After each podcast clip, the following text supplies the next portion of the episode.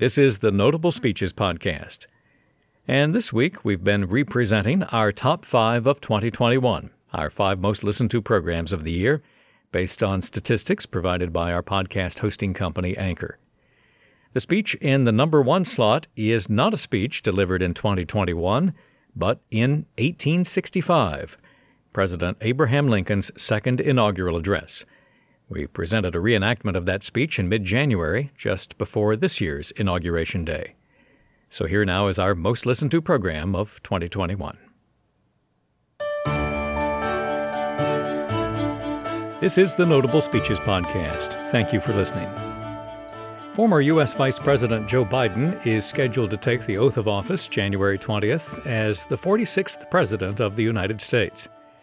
His speech will be the 59th inaugural address since the U.S. Constitution was adopted in 1789.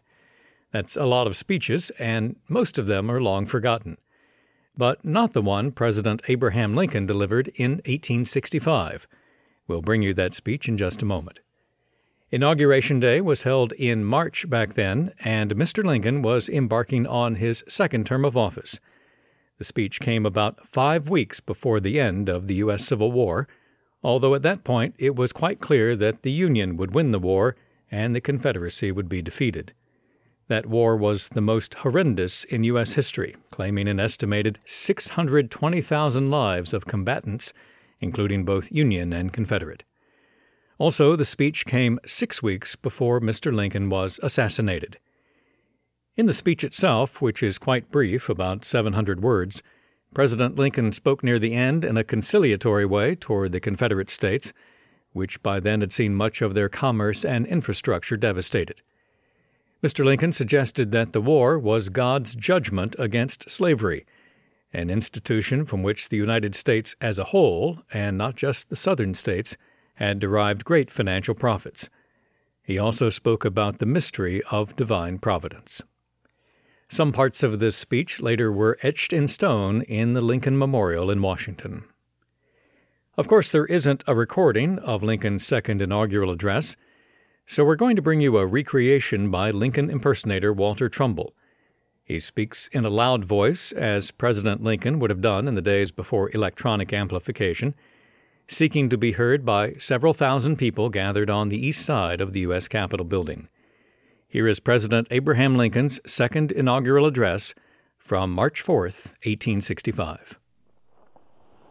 Fellow countrymen, at this second appearing to take the oath of the presidential office, there is less occasion for an extended address than there was at the first.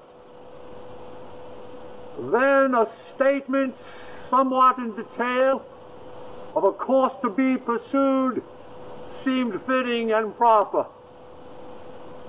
Now, at the expiration of four years, during which public declarations have been constantly called forth on every point and phase of the great contest, which still absorbs the attention and engrosses the energies of the nation, little that is new could be presented.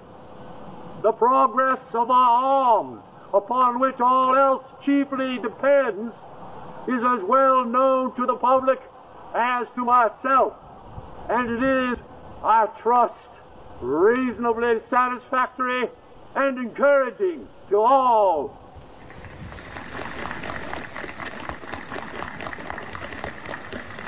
With high hope for the future, no prediction in regard to it ventured. On the occasion corresponding to this four years ago, all thoughts were anxiously directed to an impending civil war. All dreaded it. All sought to avert it. And while the inaugural address was being delivered from this place, devoted altogether to saving the Union without war, insurgent agents were in the city seeking to destroy it without war, seeking to dissolve the Union and divide effects by negotiation. Both parties deprecated war, but one of them would make war rather than let the nation survive, and the other would accept war rather than let it perish.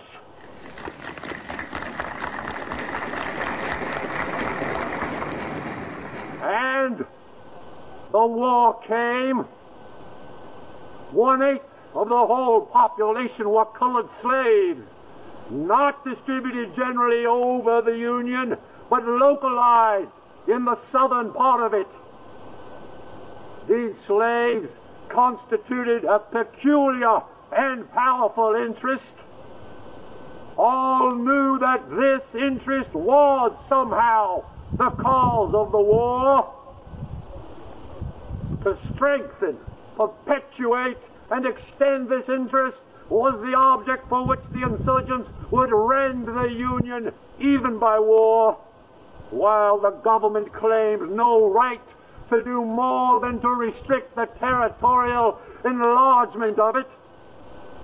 Neither party expected for the war the magnitude or the duration which it has already attained. Neither anticipated that the cause of the conflict might cease with, or even before the conflict itself should cease. Each looked for an easier triumph, a result less fundamental and astounding. Both read the same Bible and pray to the same God, and each invokes his aid against the other.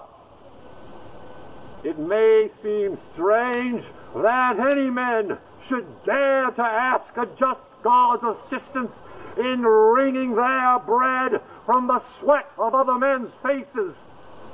But let us judge not that we be not judged.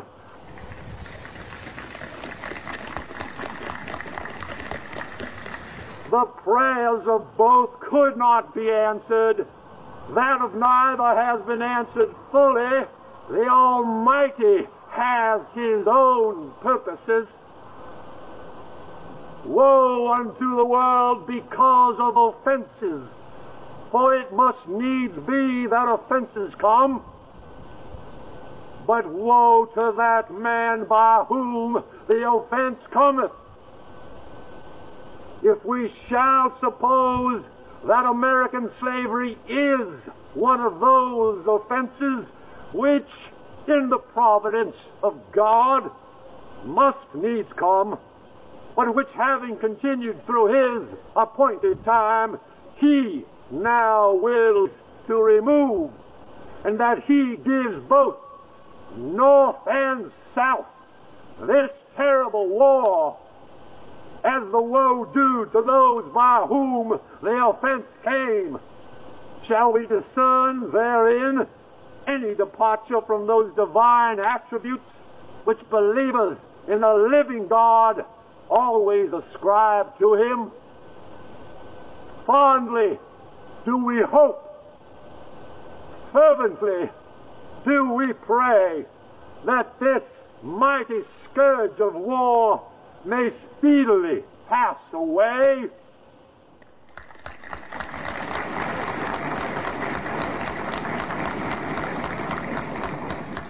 Yet, if God wills it he continue until all the wealth piled by the bondman's 250 years of unrequited toil shall be sunk, and until every drop of blood drawn with the lash shall be paid by another drawn with the sword, as was said 3,000 years ago.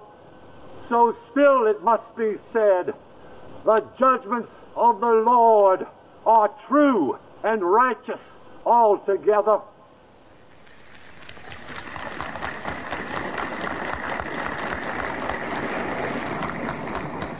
With malice toward none, with charity for all, with firmness in the right, as God gives us to see the right.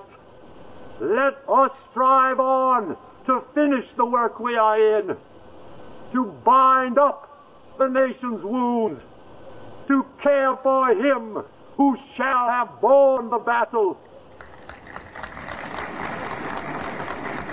and his widow, and his orphans.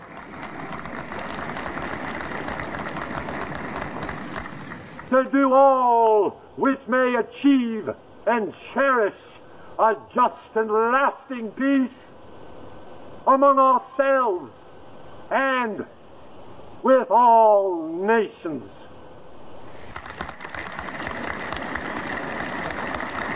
President Abraham Lincoln's second inaugural address in March of 1865, recreated by Oregon based Lincoln impersonator Walter Trumbull. Thank you for taking the time to listen to the Notable Speeches podcast. We appreciate it. Your comments via email are welcome. Here's the address feedback at notablespeeches.com. I'm Joseph Slife.